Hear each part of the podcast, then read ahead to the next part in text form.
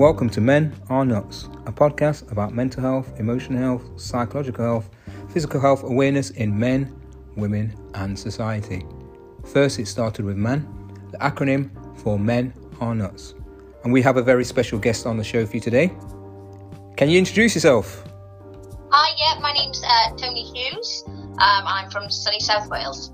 Sunny South Wales. Is it when you say sunny South Wales? Is that some? Is that is that is that what it's usually called, or is it is it? No, it's is it just sunny beautifully today? sunny day today. Sunny day yeah, I'm down on the south coast, so it's often very nice down here. Oh yeah, the coast. Yeah, it's the coast. Mm. I often forget that Wales is coastal, but I remember go, coming. Um, I've been down there a few times, and I remember, gosh, going to, going. I remember going to the city, which was it was it Cardiff or whatever. In Cardiff, yeah. and, and then going, and then someone took me out, and I thought, wait, it's coastal.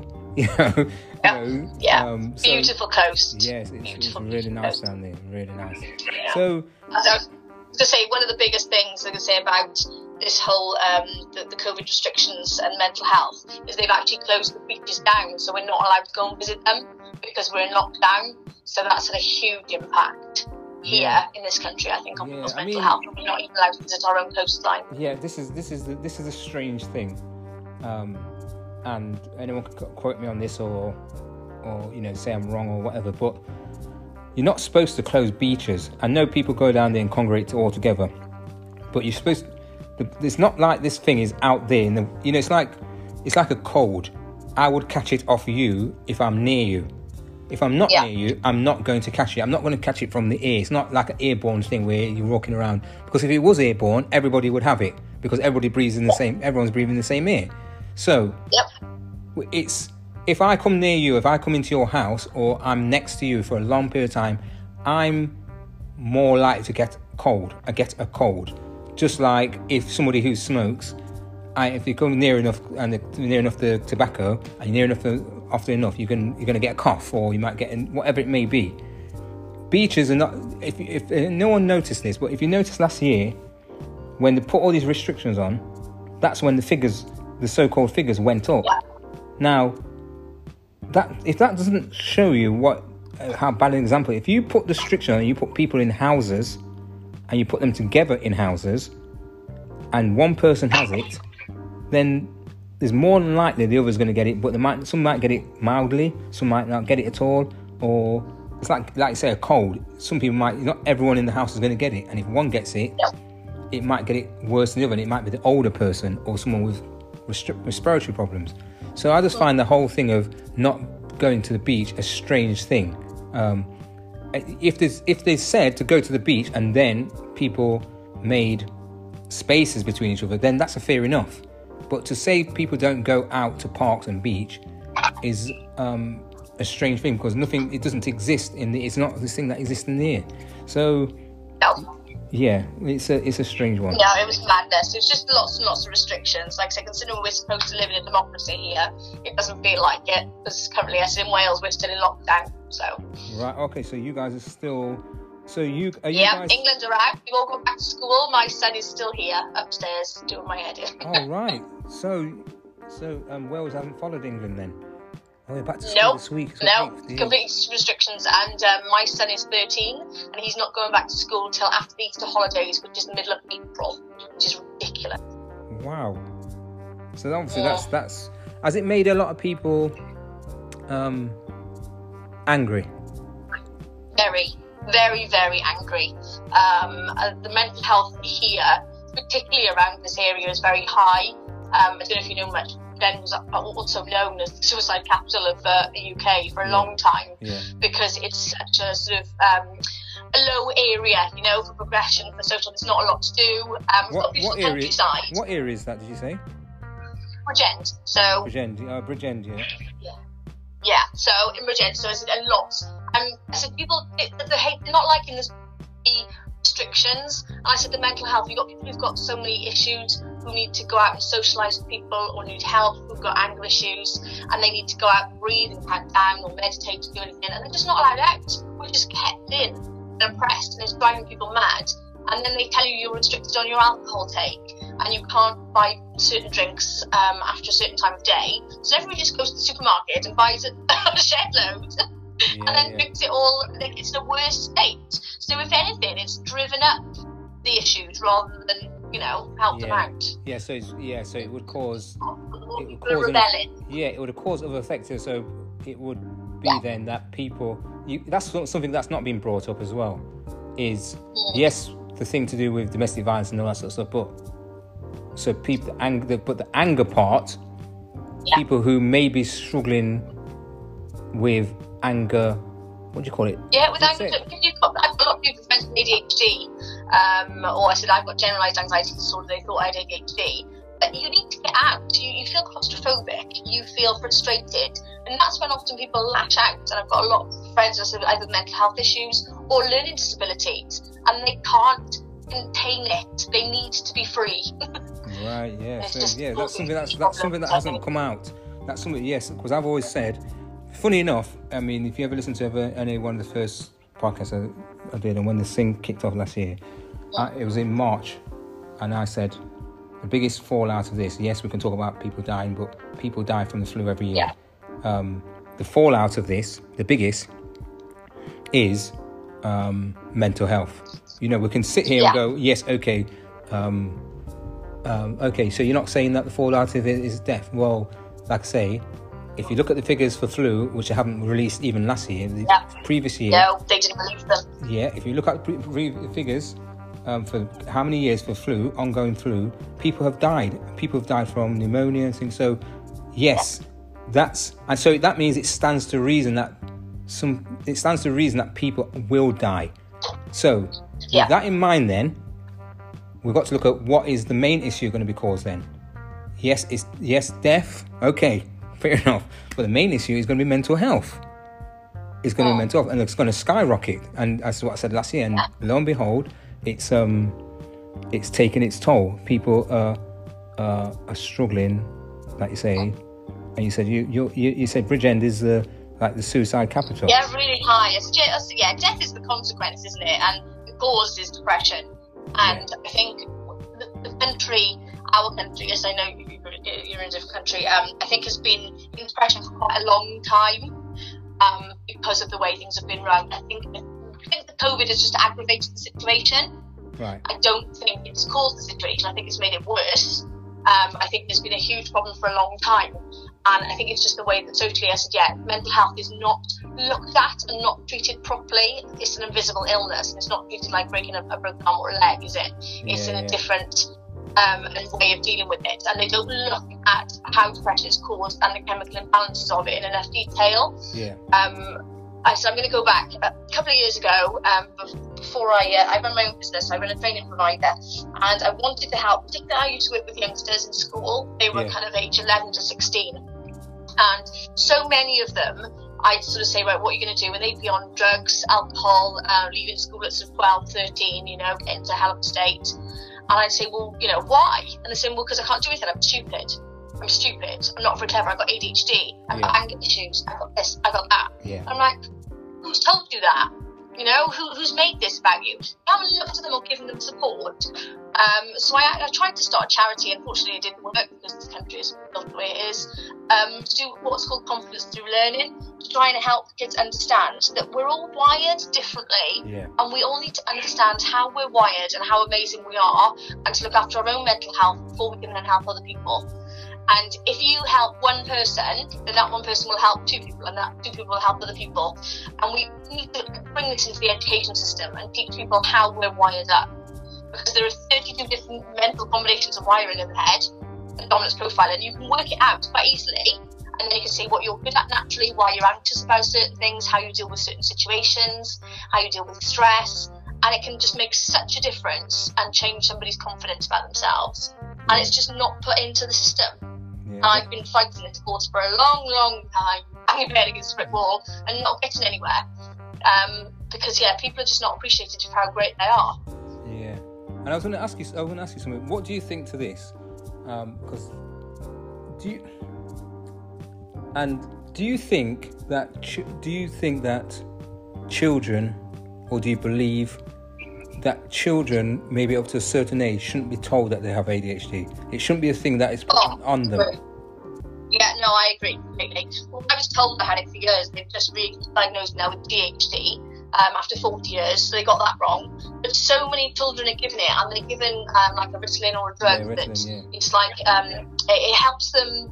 They, they say it's supposed to help them focus, but it doesn't. It actually kind of makes them a bit more overwired, and then they can't see the wood for the trees, and this causes more problems. And I think this is what came apparent for myself with my mental health, particularly when I hit a particular low. It's because I was taking medication for ADHD, taking medication for depression, and I'm trying to work, trying to focus, and I couldn't focus. I couldn't see anything. My mind is 100 miles an hour. It doesn't stop. You know, it's like ah. So I sort of rang and said, look, we need to get a re-diagnosis. I'm not convinced this is what's helping.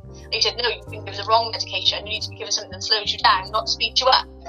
Yeah, yeah. They said there's a very fine line between ADHD and generalized anxiety disorder, and too many children are, are diagnosed, but they're not looking into it properly. They're asking them set questions from a textbook. They're not looking into their personality. They're not looking into their background. They're not doing brain scans, but you can see so much from a brain scan. And it costs twenty six pounds to have a brain scan on the, on Right. the NHS. Right. Okay. That's And you just think, well, why aren't they brain scanning them? You can see dyslexia patterns, you can see um, different patterns in the brain functions, and you can help whether they either need medical or therapy then, either or. But we don't do it. We go straight for the expensive and, yeah, put you on a, a therapy Yeah. list, but Yeah, you but- never get to the bottom of. But you're question. You're asking a question. Then, you if you listen to if you listen to that what you just said, if you listen back to the thing, Mm. I'm going to repeat it to you. You said um, you don't know why to do that, but then you said they put Yeah, no, I most- do realise. Yeah, then they put it? on the most expensive thing. Yeah, And that's, yeah, of course it is. That is the core, that is the crux Yeah. of it. The crux of it is we're not going to give you this Mental thing health that's, is money. yeah, we're not going to give you this thing that's cheaper. Why? Why? Because we can't, can't make any money from Yeah. it. You know what I mean? Yeah. We're not going to tell exactly. you. We're not going to tell you that. Um, let's just say, let's just say um, the flu or the common cold. We're, Yeah. we're not going to tell you what remedies you can have, like lemon, drinking water, or let's just say headache. A headache. Yeah. Most people can recover from headache from relaxing by relaxing and drinking plenty of water. Now, if we're not going to tell you that because water's free, in a sense. Yeah, the pharmaceuticals aren't going to make any money there, Yeah, they? no one's going to make any money of it. So even the thing, that the, the, the Ritalin thing is, you know, because I work with children. And that's, it, that's a very expensive drug, yes, and they give it out because the conglomerates make a lot of money out of it. Yes. Same as they, they do give out antidepressants, like they're going out of fashion. Um, as particularly here now in Wales, I don't know if you know this, but prescriptions are free. right. So in England, people have to pay for medication, but we don't in Wales. So if you go down to the doctors, I could ask them for, well, I, I do generally I'll say, can I have this? Can I have this? Can I have this? Can I have this? And they go, yeah, no problems, just give it to me. And there's no, because the government's paying for it, so they don't really care, you know. But these conglomerates are getting this money. yeah. Yeah. It's, It's huge, huge amounts of money, to the point where people don't even buy paracetamol in this country. They get it on prescription, which is ridiculous. yeah. It's a. It's a. It's um. It's a. We're, we live in. in But then some people need medication, and I then I feel sorry for. Like I said, I was always battling against it, and I've been on and off different antidepressants over the years. Um, and I was like, no, I don't want to take them, don't want to take them, they're controlling me. But sometimes you do need them. yeah. And it's, it's unfair that they, they abuse, use and abuse them, I think. So then people who really do need them, they're not there for them and they're not readily available. Yeah, and that's and that's the and that's another part of it is because they know people. Um, there's people Taking who can take it, who need it. Mm. Yeah. Then by saying that there's people that, but let's take, let's take the Ritalin thing. They know that there may be some children that need that, might need it. Yeah. They've been diagnosed and they've gone to a test and they they need it. But by doing that, what happens then is they put all people, all the children, or whoever it may be, in the same. Yeah. If they're showing characteristics of that of these things, Yeah. then they will then they will put you then we'll say they'll advise your child oh your child needs this or your child need, they won't like you say they won't go to the scans they won't um, go in depth with them it's with somebody from from different from the school from this from that from different places talking about it and all of a sudden oh we've got to put them in Ritalin and because it will do this and this and then what happens is Yeah. the, the parent wants a peace of mind Yeah. they've been they've been It's almost like they've been kind of brainwashed in a way. I Yes. assume they've been brainwashed. they And, and to be fair, for most parents, they don't have the education to know that it, it's exactly. because they listen to doctors. Everyone's told we listen to the doctor, don't we? We listen to the doctor. We don't question the doctor. We listen to the doctor.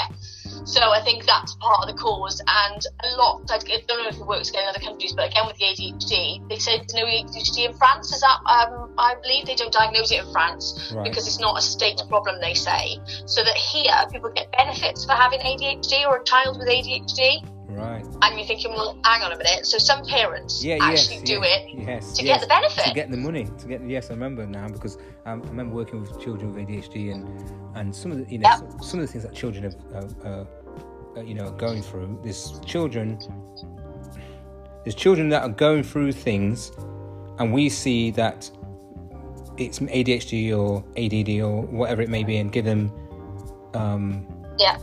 Medication. medication, but it could be that the fact that it could be some sort of trauma, or it could be something Yeah. that they're fearful of, or something. Yeah. Um, Or just anger, just, Just natural anger, anger. anything. Of Yes, anything. We're naturally just really angry and they're not allowed to express anger. We're told, keep your anger in, you know? Sit down, keep still, keep quiet. And most of these people have got, I can't sit still. I need to keep moving, I need to play with something, I need to do something. And if you're told, for, so you imagine the first 18 years of your life in school, sit down, sit still, keep still, keep still, keep quiet. Can you imagine how that suppresses your brain? You need to be allowed to run around free and jump about and, and be silly and that I think that's why a lot of children have got ADHD more now today is that they're suppressed and should be allowed to go out and do what they want. yeah, yeah, and and quite often, what I found, and I don't know if the thing still, it's still the, the the case, is that what they were doing it was they was doing it, it was more in boys, so they was mainly giving it. Yeah, definitely. They was giving it more to boys and Yeah. boys because the thing is with boys, boys, um, we need we need women, wi- in females, females in that in in in terms of gender, Mm. they can express themselves because the Yeah, vocal. more expressive, far more Yeah. expressive, yeah. They've had more words in the vocabulary. I think it's how many times more words, like how many times, how many hundred more, more words by the age of seven by, than a boy does. And Mm. and what happens is a boy plays, and because he has he plays, that energy. Well, this, the, like you say, we talk about suppression. So in the back in, back in the day, back in the day, boys would do things like climb walls and and Yeah. go scrumping or whatever, go into the thing and you know conkers and do all these things, and those things are Yeah, kind of let off steam. let off steam and taken away from them, and because of that, um, Yeah, and because it's the- causing more problems. yes, it's causing lots of problems. So, um, yeah, this whole thing to do with the pharmaceutical, um, you know, the Ritalin and all that sort of stuff. I remember a chat one of the ch- one of the children going on it, and I remember being in the school and teaching in the school, and then I I didn't know. I know that the boy. They were saying that the boy was um was like maybe picking on people or whatever he may be doing. You know.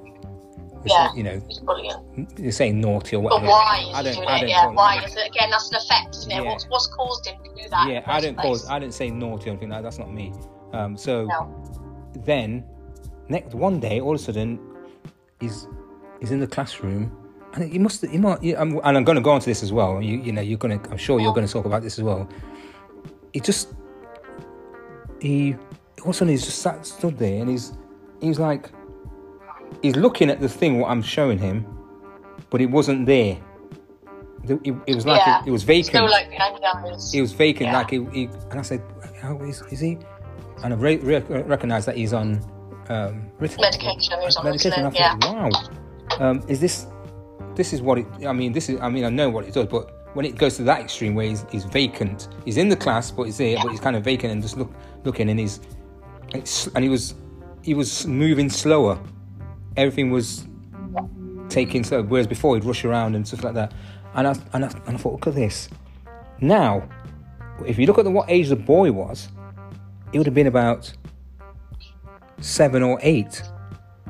You think it's just a wait a minute. So you're going to put, um, yes, I know, I understand, you know, the parents and and they're going to struggle, but you're going to put a child. Yeah, I know it's hard. To, well, I know it's hard to be a parent. I've got a 13 year old boy, but it, it is difficult. But yeah, it, it, I think if people are too quick to put them on something, Yes. parenting is difficult. Kids are difficult. But at that age, though. they can lash out.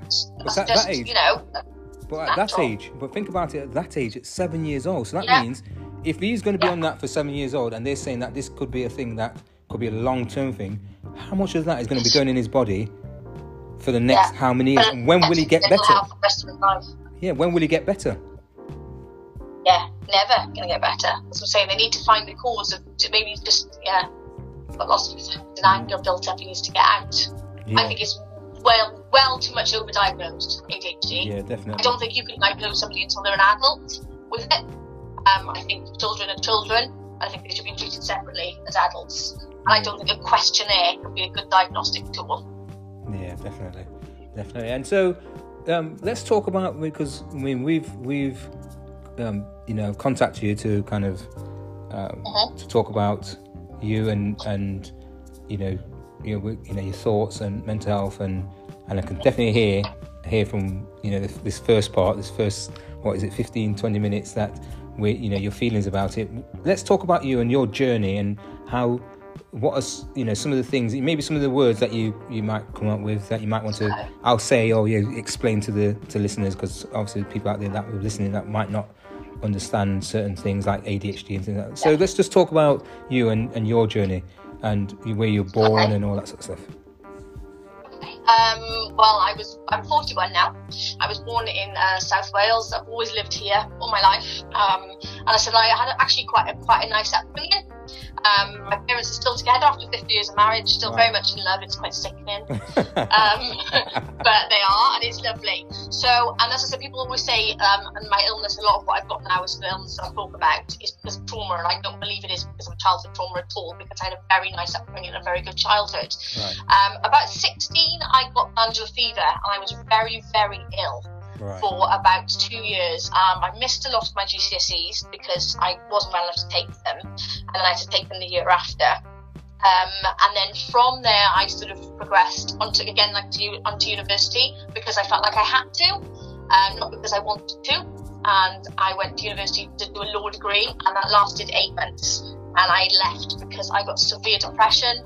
I wasn't in the right place. I Didn't know what I was doing. I was drinking so much. I didn't know where I was or what I was doing. It just got absolutely ridiculous. And I was working part time um, in Wickes Building Supplies at the time, and a job came up as a forklift truck driver. So I quit college and drove home and applied for the job and became a forklift truck driver for a couple of years, Wow. which really helped me. It really, really helped me for a couple of years. Um, and I didn't realise now, looking back, how much I loved that job. And then from that, society, I think, kind of pushed me to do um, what's classed as the norm. So you get married, got married at 24, had a child, um, you settle down, you have the standard job, you go you're always earning more money, you're always striving to do more and more and more. But all the time, my health was always questionable. I was always exhausted, always felt like an old person, always kept going back to the doctors and saying there's something not well with me, there's something not right, I don't feel well.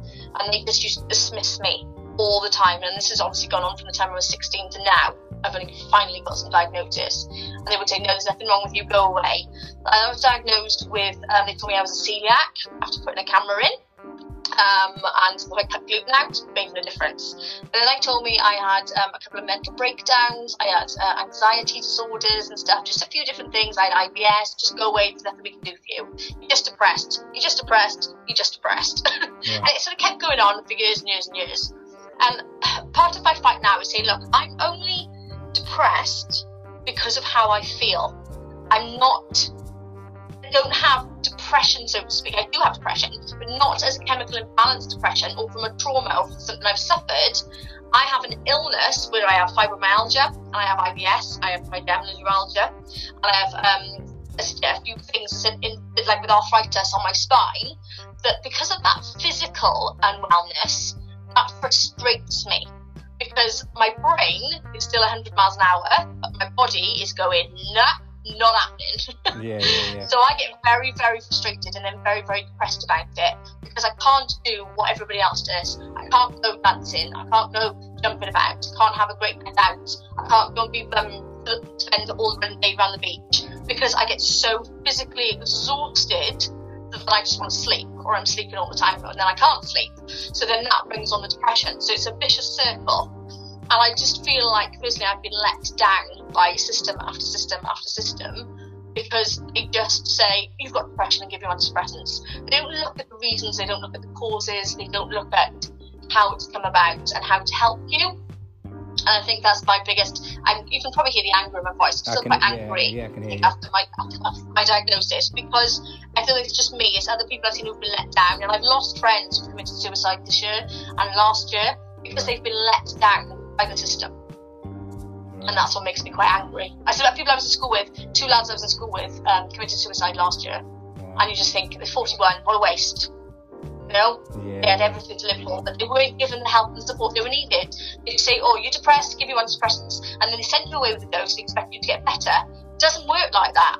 You're depressed for a reason, and they need to find out what that reason is. Whether it's chemical, whether it's emotional, whether it's trauma, whatever it is, they need to find the root cause and work with that. Yeah, yeah. And I remember someone saying that um, why can't we fix if we if we can go to the, if we can mm. go to the hospital and get our leg fixed if it breaks, why can't we get our our, Our head fixed. our head fixed, our mental health fixed? Because Yeah. it's, it's that can even lead you even down a, a far worse path than breaking your leg. Well, it does because break your leg, you break It your does, yes. and it can mend it. Mm. But the mental health can go on for years and years and years, and it can lead to some some Okay. really damaging things. Um, Yeah. So there's a couple of things there. Um, and we'll talk about some of the some of the words that you use there because um, you know it'd be, it'd be interesting to, to know, kind of go in depth, not in so much in depth, but just to let them know Okay. what glandular fever. Um, I remember I, Yeah. that's something I've never I haven't heard for a while. I remember something was Right, yeah. school. Yeah. What eh, what? Tell them about what's glandular fever. Well, glandular fever, they used to call it the kissing disease, which is quite bad. Yeah. Back when I was 16, I don't know how many people I was snogging at 16. Yeah. Um, so it must be the kissing disease. Um, but it's to do with your glands um, inside. So obviously, all your glands are in your neck and your arms and your body. And it was a bit like it's kind of like a meningitis type illness, but it's just not as well known as meningitis. But it can cause long-term damage to, immune, to your autoimmune system. Right. And it's a bit like, um, say, like when people get cold sores, you've got what we call the herpes virus, and it stays in your system. So when you're really stressed or when you run down, then that, that herpes comes out into your system, doesn't it, in cold sores and blisters. Right. With glandular fever, that stays in your system forever. That nobody tells you when you're younger, but it stays there. So if you get stressed or run down or ill, it progresses and then again makes you ill. So I spent many years with tonsillitis and uh, chest infections and just wondering after that everything everybody had around me I would catch because my immune system was so low because it's like an autoimmune disease and then all the other things came from that. So I think um, a lot of people, um, or I- what I'm trying to actually with a lot of scientists now, is trying to get them to look into glandular fever as the main root cause for an awful lot of autoimmune diseases that are out there. And um, a lot of autoimmune diseases and mental health are the same because they've done something, they've messed up the wiring in my brain somewhere. Yeah. So whereas when I was ill, um, my fight or flight symptoms stopped working because I was so ill. And I think that's what the problem now is. My fight or flight doesn't work. I'm permanently in fight mode Right. because of what happened when I was 16. And I think that that's um, a, like a, a wiring issue, like I said, that's happened that we need to look at and how we can ever cure or solve that problem. Yeah. I think it would make a huge in-depth mental health because, yeah, something's happened there. And if we can rewire a bug, why can't we rewire a human? Yeah. Why, Yeah. why aren't we looking into it? Why aren't we put the research into it? Why Exactly. don't we help and look at it rather than just masking it and giving it drugs? Yeah, and because the reason why I hit upon that is because you you kind of gave us a snapshot of everything that you. So you got you after that. You said you Yeah. had that for a long time, and Yeah, I was. Excuse me. the you, recovered. Yeah, I was ill for very long time. Um, I, um, I said, yeah, I, I had my gallbladder. Well, I had my son when I was, how old was I? when I had my son 28. Um, yeah, so was 13. So I had my son when I was 28. It's a very, very bad pregnancy. I was very ill. I had preeclampsia all the way through the pregnancy. Right, Um, they took him out four weeks early. right, Um, so he was really premature, and then we were both rushed in. So he was rushed into the baby care unit, and I was rushed into the other ward because I had about three pints of blood left in me. And they were like, "There's something seriously wrong." I looked so grey. I looked like John Major. It was ridiculous. um, so they had to give me several blood transfusions to bring me round again. right. Um, and then I came home and I had severe baby blues um, and depression after that. But again, that wasn't diagnosed until my son was about six or seven. Right. So but then it's a bit late, isn't it? And Yeah, I said, yeah. you do all the things you think your child is challenging and take them all these tests, but there's nothing wrong with him. He's just a normal little boy, you know. Um, but you're not sure because of your own mental health. Um, then I had my gallbladder removed. Um, it's really interesting. Uh, they told me for years and years I was in so much pain. I used to crawl around on the floor and go into A and E quite a lot here and say there's something wrong with my stomach. There's something wrong. No, but I guess they to send me home. It's Tramadol, send me home. I was in so much pain, and then one day I could afford to actually pay to have a scan done privately for myself because I was convinced it was my gallbladder from a family problems. So it cost me £68 to have a private scan done in Regenta Hospital. I went in and had the scan of my gallbladder, and they rushed me in there and then to take it out because they said it was full of gallstones. It looked like it was about to burst. They couldn't believe the state it was in. So again, I felt let down by the health service because they hadn't looked at it or they just dismissed me Yeah. nothing, and then took my gallbladder out. um, and then I said after that gallbladder, I took it out, and then they told me because I was in pain every day before I was diagnosed with fibromyalgia. Um, I went back and forth, and they said it's because I got divorced and I'd been through a bad divorce that it caused me trauma in my body. Um, they said it was because I'd, um, I'd like I said, my business, and I'd had to lose my business, and I'd been through so many traumas in my life with the pregnancy and the birth. This is what caused my fibromyalgia.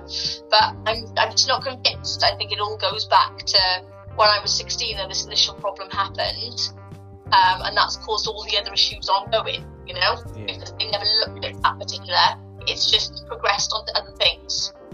Yeah. And um, um, tell the listeners about what is fibromyalgia. So fibromyalgia is what they're saying is like it's, it's, it's a nervous disorder. Um, it's where my fight or flight is broken. So my body is always fighting itself. So my nerve endings are permanently sort of on edge. So as if I'm frightened. So I feel frightened all the time, or I'm in pain.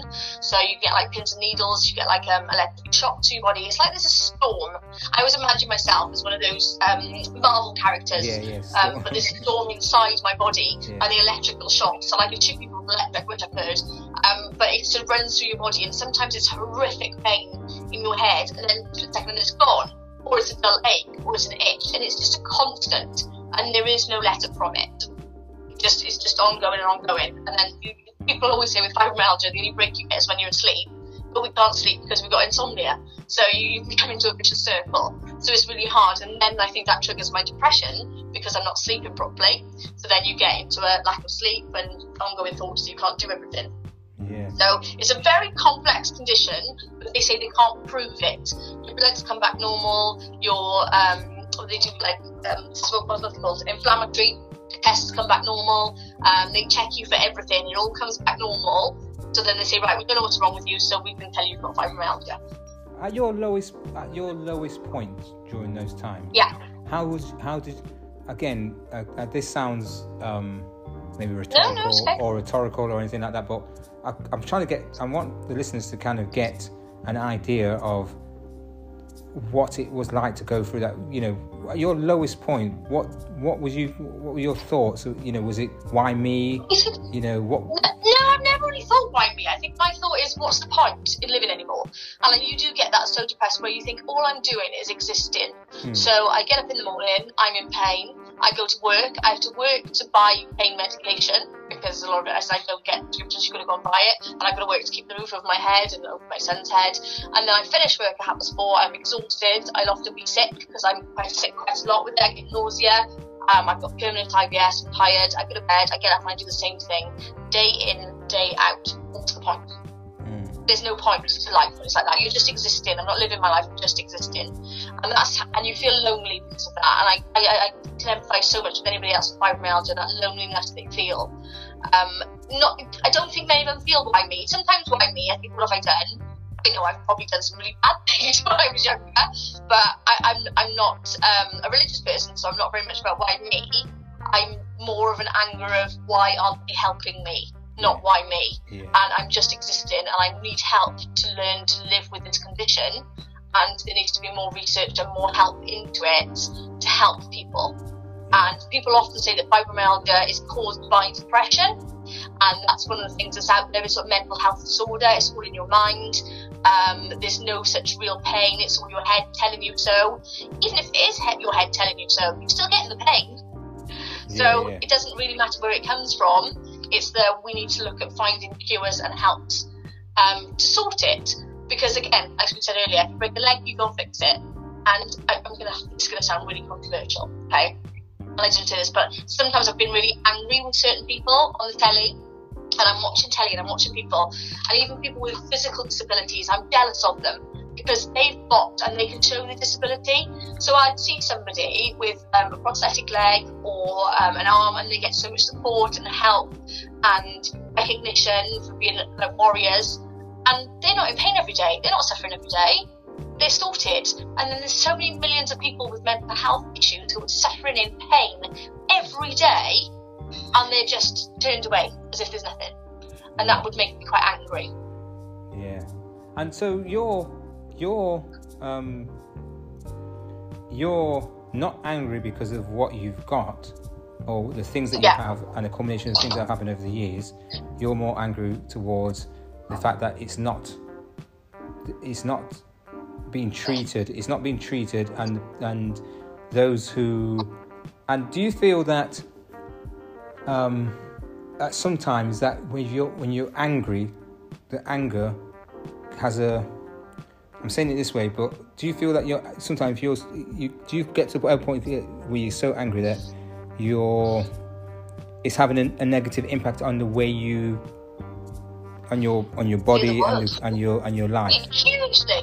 Yeah, because I, I feel like yeah, I'm so angry that yeah, I get, but I physically you can feel it, and it does, and then the anger takes over. I said, and then, they give you medication to suppress that anger, and then you just become a zombie. Yeah. I said I was on um, I said amitriptyline, they put me on, and I was like a zombie for years because they were like, "You're angry, you're angry." I was like, "I am angry because I can't solve, I, I can't control what I've got. I've got it. I think I was or either always meant to have it genetically, or I got it from when I was 16, and that's it. It's done. There's no point looking back because you can't. It's about how to fix it. And like I said, but there's the whole with everybody, and I see they see there's no way out. There's always a way out. You just need to find the way out, and there needs to be more help on how to fix it. Yeah, and during you know during those times, forget. Let's just mm. I'll say forget, but I mean at this moment in time, we will kind of pass on the part of the glandular fever. The next part, Yeah. where you said you got depression and you went to university and all that sort of stuff. How Yeah. did you man? How how how how have you managed to cope? Did you have friends and family around you? How have you, as as the person who's going through all these di- um, different things, um, and knowing that these things exist and you're you're you know you, you you you're wondering why they exist how did you manage to cope Um, to, to be honest, don't know. Really don't know. Um, my parents are brilliant, but I didn't really ever talk to them about it. right I think they're of a certain generation where we don't talk about things. yeah um, they're in their seventies, and they just didn't. It's just we're not like that.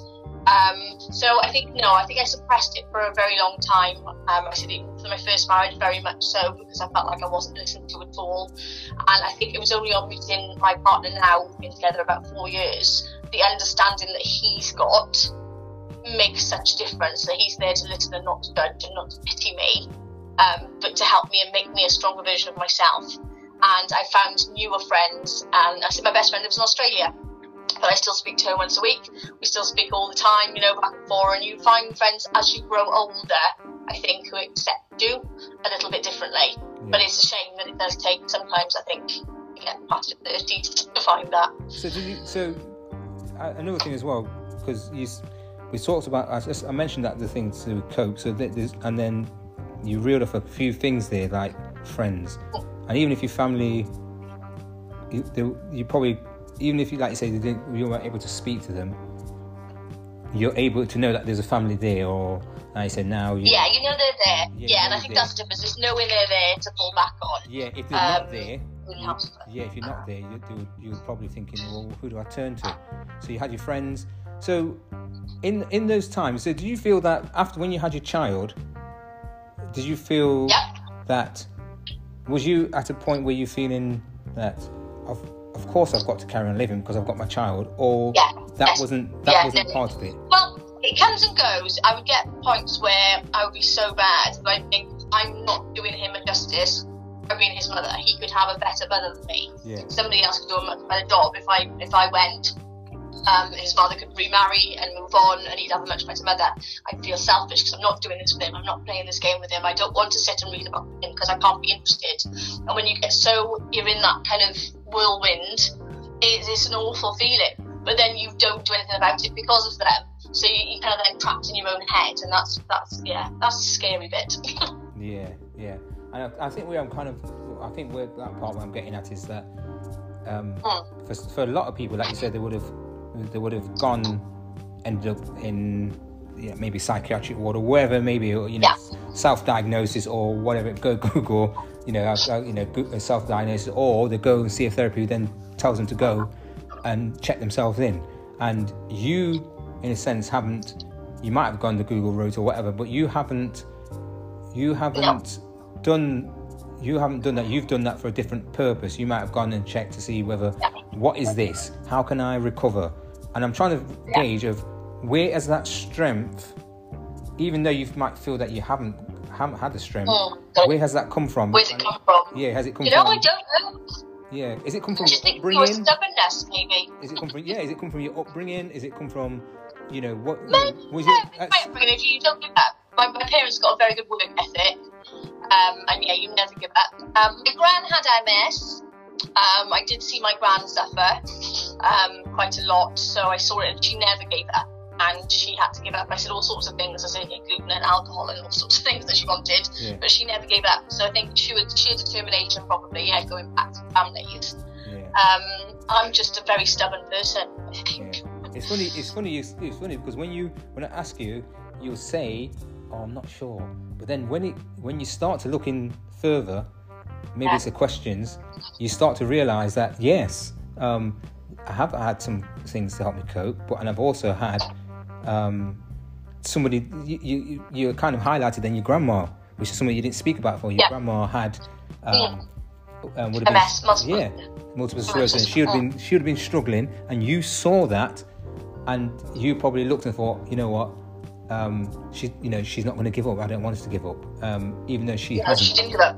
And she didn't. Yeah, she didn't get up until she was 84. Yeah. And it makes me look back now and say, because I always say to myself, I'm, I'm only 41, I'm only young, but I'm in pain. If she, she lived at 84 and lived a good life with MS, and I think she, if she can do it, we can all do it. We just Yeah. can't give up. I was going to say to you as well.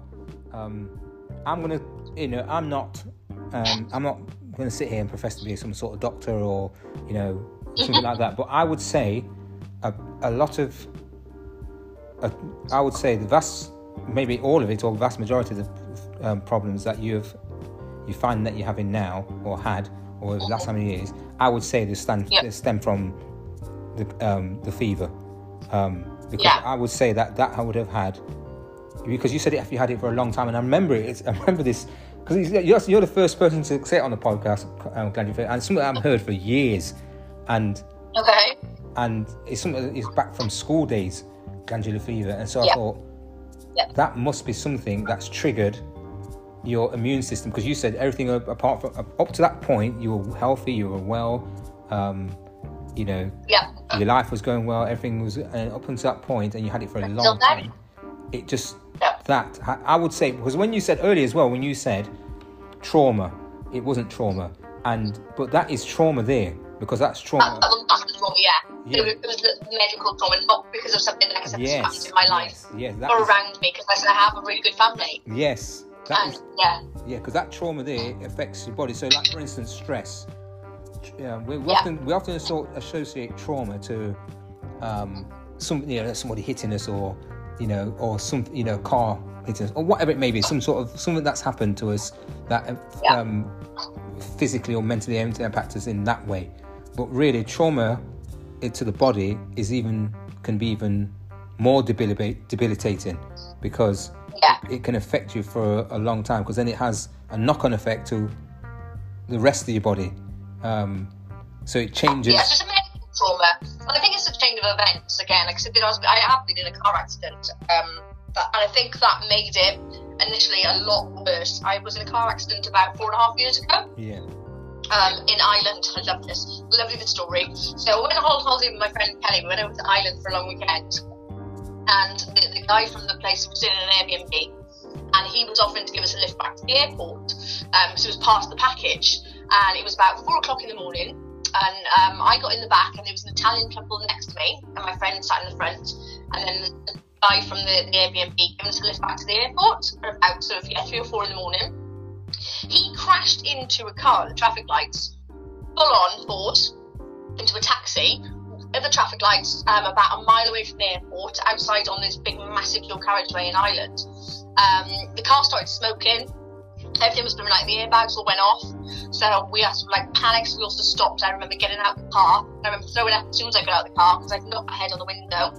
But the guy gave us our suitcases, put them on the hard shoulder, and said, um, "I'll be back." Got in the car and drove off and left us there. So he left us in the middle of the central reservation in the road a mile away from the airport.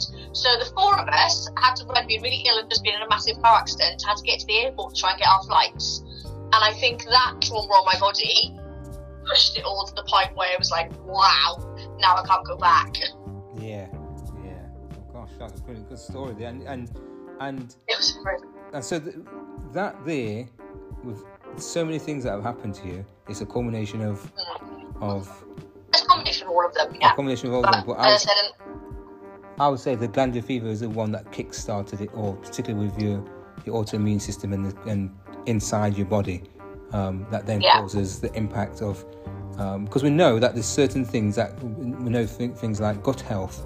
If we know simple Yeah. things, we know simple things. Simple thing is, if we feel down, we go and go and try and get a drink to try and soothe us, or we try and we eat loads of cake. Now, that Yeah. then the oh, cake then then that, yeah. yeah, so the cake then and sweets then cause an impact on our body and changes the way our body looks, the way Yeah. we feel. And I think you crave the food that you can't have as well. yes, I think your body purposely craves mine it. I'll crave a glass of wine or they, you know, crave a cake or chocolate because I'm supposed to be lactose free. And my body will crave it to the point where I'm like, right, I give in and give in and give in give in. And then you give in and you eat it and then you're kicking yourself for doing it and go, why did I give in? yeah, But you give it into yourself. yeah, yeah. So it's, it's it's so we know from just that simple thing, it causes a simple food can cause us, can- like for instance, a Yeah. spicy meal can cause us to to um, you know maybe bring it back up. It, it changes the way things change the way our body our, our body alters, and we don't know what's happened until maybe um, a year uh, yeah like a year later. There's, you often say this thing to do with phantom um, phantom um, pain or whatever, where you've had trauma. Yeah, it and manifests later on, doesn't it? Yes, yes, and that's and that is again our body saying to us that that's where the pain was a Yeah. long time ago. So it's it's very interesting that you've you you you kind of understand where it's not It's like you from. yeah How do I now heal it? That's, that's, that's the bit, that's the journey, part of my journey now that I'd like to make a difference is I feel like I know where it's come from. Now I know where it's come from. How do I cure it? How do I help myself and then Yeah. help other people oh, on my journey with fibromyalgia and similar, you know, to be able to have a care plan? They're saying there's no cure. Why can't there be a care plan that can help us Yeah. minimise the symptoms or manage them? yeah. So if there's no no cure, that means it's got yeah like you said there has to be something in place which can because you never know Yeah, if something else is if something else is nullified in in in your body something it Yeah. could trigger the fact that that then becomes less pain or that becomes that you, do you know what i mean it's almost Yeah. like like you said if there's a web there the chain of events is all linked. Yeah, yes and if something webbing that- inside our bodies now. yeah so then if something is is not if something is kind of cut on that part or kind of squeezed on that part it might not cause so much pain on this end um and and yeah. vice versa Like a chain reaction. and like a chain reaction so i think i think Yeah. what, for you you you what i like what i like from this from your from what you're telling me is that you become you you be your your stubbornness because when we say stubborn again uh, words are very i always say this on the podcast words are very impactful and powerful we often Yeah. use the word stubborn in a negative light because maybe we've been taught Oh, that from yeah. school and blah blah but the stubborn the word stubborn can actually mean things like um, you're determined well someone who's stubborn is Hmm. determined to do this say this and and to find out stuff, or that's what that's the that's the positive side. You know, we often say, "Oh, stubborn! Oh, you're, you're very stubborn, you are." And we say it, but why? Why do we say that? Yeah. If a person is Yeah. is that's his will or her his or her will, then you, we can't knock that. So your will has been to find to get this, and you you're here to live the tale because, like you said, you live in you live in an area where there's been uh, and you Yeah. uh, you know high suicide rate. You Yeah. you haven't gone that route. Why? Because your stubbornness, which is determination to find out how can I fix me. How can I fix me? If I fix me, I can I fix can others. people. Yeah, that would be lovely. And I think I tried to fix others first, and I did it the wrong way round. Um, and I said, yeah, it's taken me to my forties to realise that. So now I need to focus on me, and then from that, I can hopefully help others. Yeah, and I always say this again. My, my mum says this: nothing happens before it's time. So if you were to fix others, Yeah. if you were to fix yourself, then you, you It want wouldn't to, have been right. yeah, you want to, yeah, you want to be at the right time. You want to have gone through this journey. So, you know, your journey now is the second part. This part, this this kind of thing where you know what's happening, is is the how do I how one how do I maybe um, use my what we say anger or frustration? How do Yeah, I how well, do I, that's my yeah, my anger for sure, and my knowledge now of what I've learned to put to good. Yeah. And that's what I'm trying to do is find a care plan that works for me, and then put it to good use to help Yeah. other people. And and so for you, um, and it's like I say, it's, you know, it's, it's it's Women's International Day today, and it's, it's- yeah. and it's fantastic hearing what you know what you know your story and what you've what you've gone through. What are your what are what are some of the things that you like to do? What what what what is it that keeps you you and keeps you going? Um, oh, well, that's a deep question. I think talking. I'm a talker. I'm a people person. Um, I like people, and I think more as I'm getting older, what keeps me going is is the world around me. I think there's a big world out there that I need to go and see. I want to see it because they always say what's the meaning of life and all that. I think oh, there's a whole big world. I'm never going to get to see it all, but I'd like to see most of it. And I think that's what drives me on is to get well enough to be able to go and see the world and enjoy it and look at all the beauties around us. And what are the things that, for now, you want to do that? What are the things that are, are going to are going to keep, are keeping you going and happy? Your, your family, your friends, your Yeah, uh, yeah, my son, yeah, my friend, my boyfriend, um, Boyfriend. yeah, my friend. Um, I quit my job. I changed my job, which makes a huge difference. Yeah. I think you need to be in a job with a supportive employer that can help you if you've got any form of invisible illness or disability. Um, that, that makes a huge difference. yeah, um, it's just it's just finding focus and making time for yourself and learning to let yeah the guilt go really of you, you have guilt in your system don't you You feel guilt for feeling angry Yeah. and you need to let that go yeah. And, on and how you how how is your how is your because you said it's the first kind of was it this your boyfriend now is the kind of first time you've Yeah. opened up? How how was that? How was that situation where you you've kind of opened up to him?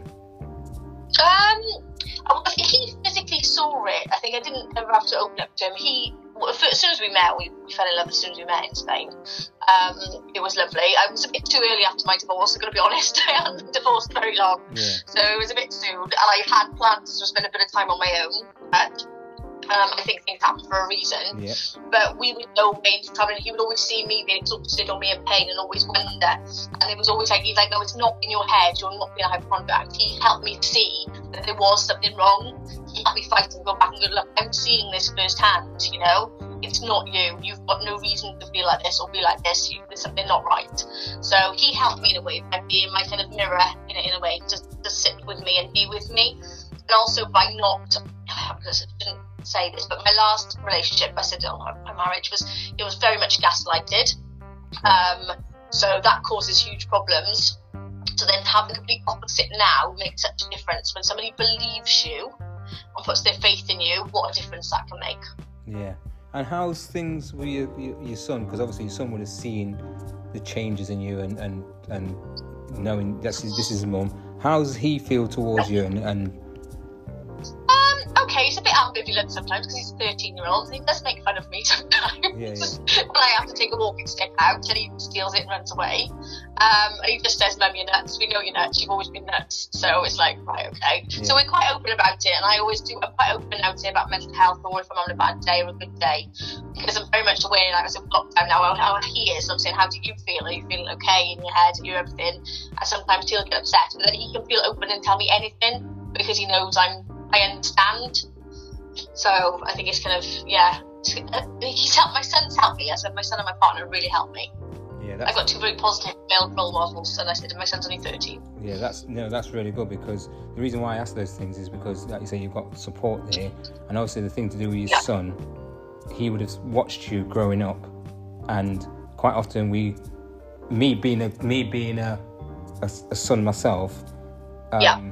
I'm not. I was, you know, I I was never asked how I felt towards this, this, and this. I've always kept it in. I've always kept things like when I say the domestic violence and the, what, what I saw and all that sort of stuff. It was always in me. I never mentioned it, or I mentioned it to people, you know, or person, but I never. It's always been something that's in me, and I never spoke about it with, you know, my mum and all that sort of stuff. So what you've got there is a is a relationship where you, yes, he pokes fun, but, but boys tend to. I'm not saying wimp girls aren't, but I'm talking about from your but boys perspective. Boys are very That's his way of dealing with it. yeah, and boys are very loving as well. Very thing because it's that connection with the mum, um, not wanting to leave Yeah. the side. And I always say to him, you know, I said to him with life, I said he has a choice. Everything is a choice. If he doesn't want to do it, he doesn't have to do it. Including this COVID job, he's not having it because he decided he doesn't want it. It's going to hurt. He doesn't want it. But it is his choice. He has a human right. He has the choice to do what he wants to do, and it's his life, and he should always have a choice. Yeah, yeah. And, And I was going to say to you as well, because the reason why, was, again, another reason why I was asking you why, what are some of the things that you want to do and what you'd like to do is because I remember earlier you were saying something about there was times where you felt angry towards people who maybe um, have who are able-bodied or not able-bodied or disabled, Like, yeah, and yeah. Able-bodied, yeah, or disabled but abled, yeah. Yeah, and for you, it's about finding what what what works for you. You're not. Yeah. Yes, you can't run. You might not be able to run the fastest thing. You might not be able to do this. It's about what. Um, and after, after a certain age, where some of us can't run anyway. after, I can't do anything at this point. Yeah, I used to be a kickboxer as well, unfortunately. So I used to kickbox, and I used to teach children. Taking children to the world, uh, um, like Olympics of kickboxing, and I loved it, and I was so fit. So I think then to go from being very fit to very unfit is very difficult to deal with. yeah, yeah, So it's not a case of I want to be able to just walk the dog some days and I can't, and Yeah. that's very very frustrating. yeah, And I want to be able to sit still and not be in pain. yeah. It's not even about walking and moving or doing anything. It's just It's sitting just still the without being in It's pain. just pain. Yeah, and then, so now you need to find a remedy for that, both both Yeah. a physical, Yeah. which then impacts Yeah, and and mental pain, yeah. yes, yeah, yeah. So, uh, yeah, like I say, um, you know, I, I've, I've said this to people on the podcast, and I'm going to say this to you. At some point, wouldn't it be nice if you did, when you once you found these things, you found what it might be, or in your journey to find these things, maybe it could be a case of writing something, writing a book or something yeah, to for you because it'll bring a smile to your face um, and then for others you know your book's out there it Yeah. could be something like that or some sort of um, journal or whatever on how you managed Yeah. to get this this and this and what it is and i'm just saying that because when i hear these when i hear some of the some of these um, when i hear the podcast and, and people come on who have been through so much i often say they should some of them they should write a book if they can if they're Yeah. able to or do something which is you get to put the knowledge out there rather than it just being sitting on a, a podcast or thing vocal it's out there um, in the world so they can go to it and actually um, read it and take knowledge from it so Yeah. but yeah um, i'd like to say yeah where can you be found by the way Are you, do you have a website Um, uh, no, I'm just on Instagram. It's just me on Instagram. I'm just yeah, just a normal person. just just on Instagram. I only started my fibro journey. I said when I got diagnosed it was about year and four months ago. right That's when I went on to do Instagram. I've always been on Instagram as my, myself. Um, well, I'm Tony Tequila actually. As soon as I got divorced, I wasn't told. He didn't tell me he was divorcing me, so I had a letter through the post. I was divorced, Right. so I instantly changed my name on all social media from Hughes to Tequila. so I thought, right, Roger, I'm going to change my name because I can't change it legally, so I'm going to change it. So.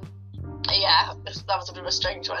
But you know, I'd love to do. And I said, I eventually said, now I'm finally with my fibre, I'd like to get so I get a bit more followers on on my Instagram and maybe I suggest do some kind of podcast or something put together. When I've found the answers, you know, when I've got a bit more clarity, Yeah, and then I would love to go out there and say, look, we need to be doing this, we need to be doing this, we need to be doing this. But right now, I think I'm still on my journey, Yeah, so I'm. I'm in the middle of it. I'm Yeah. nowhere near the end to be Yeah. writing it all down yet, Yeah, but I'm definitely. taking note of what's happening in the middle. definitely. And um, how? What would you say to people that may be struggling with um, fibromyalgia and depression, anxiety, all these things? What, particularly fibromyalgia, which they may not know Yeah. they have or might know now? What would you say to them who may be struggling? Right, I would say reach out to somebody else who's been diagnosed with it because we have such a strong community that has helped me so much in the last year, hugely. Whether it's um, I said Facebook sites, on Instagram, as if you follow me, we, I've made friends, online friends I've never spoken to, never seen, but we chat now, and I'll say I'm having a bad day, and they'll pick you up and say, "Why do this or do that?" Or you will talk about symptoms. We share things.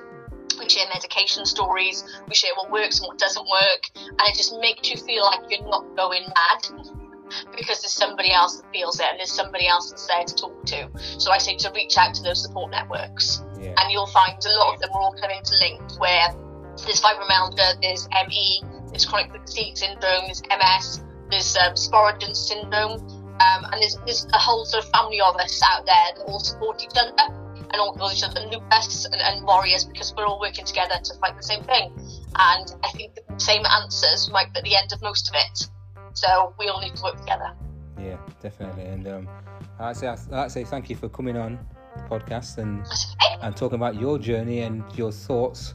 And you know, you know, I hope the question wasn't too thingy. It was. Um, you know, I've just for, for me, I just a lot of these things I've I've heard of fibromyalgia and and Yeah. and, you know, I've looked into it, and then for others out there, they may not have may not know.